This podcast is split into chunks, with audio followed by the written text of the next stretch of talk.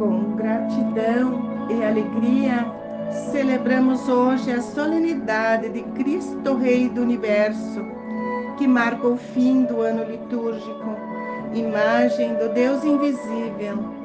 Para vislumbrar Cristo nosso Rei, precisamos colocar o nosso pensamento no Monte Calvário, onde ele venceu os seus inimigos não pela violência, mas pelo amor.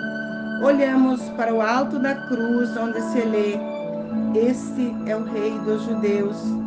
Placa escrita por Pilatos, que, mesmo contrariado pelos seus sumos sacerdotes, certamente lembrou do interrogatório que fez a Jesus quando ele respondeu: Sim, eu sou rei.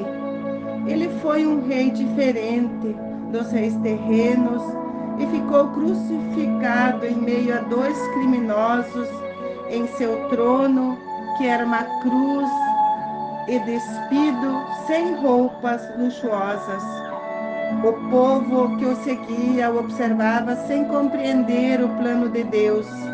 Os príncipes dos sacerdotes que haviam ungido Davi como rei desafiavam Jesus para descer da cruz, mas a missão de Jesus não era de vingança e aceitava ser humilhado e rezava dizendo: Pai, perdoa-lhes porque não sabem o que fazem.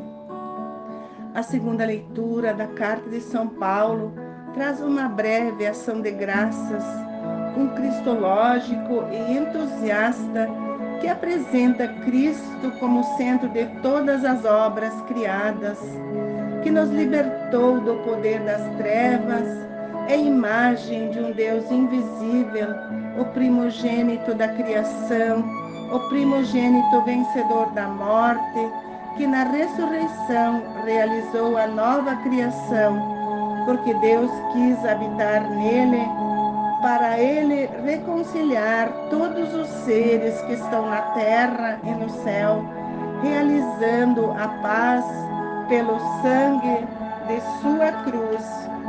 O Evangelho de Lucas retrata a forma cruel que Jesus foi tratado na cruz os chefes do poder o ridicularizavam e zombavam dele. A outros ele salvou. Salve-se a ti mesmo, se és de fato filho de Deus. Um dos malfeitores, pregado ao seu lado, dizia: Tu não és o Cristo, salva-te a ti e a nós.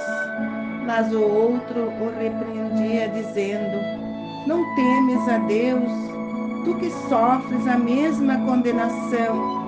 Para nós é justo, porque recebemos o que merecemos, mas ele não fez nada de mal.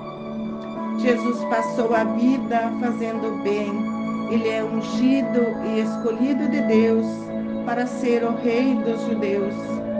Os malfeitores crucificados apresentam duas versões para compreender a história.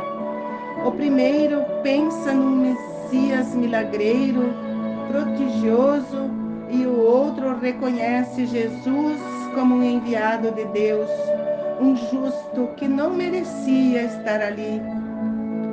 Jesus aceitou o desafio de sua missão, aceitou ser humilhado. Ele se coloca a serviço do povo, foi crucificado e ressuscitou foi reconhecido na cruz como um rei, cabeça, corpo da igreja, Senhor do universo, da história, que vive, reina, impera na dinâmica de um reino, ontem, hoje e sempre.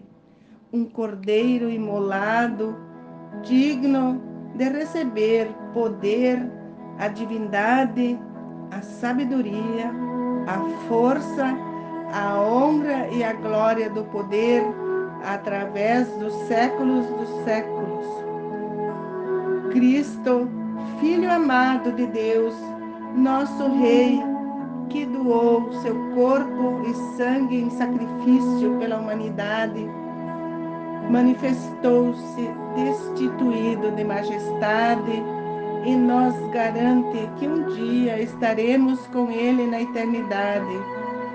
Necessitamos de seu testemunho sobre a verdade do Evangelho e de seu exemplo para expressar a fé com práticas na justiça e na solidariedade.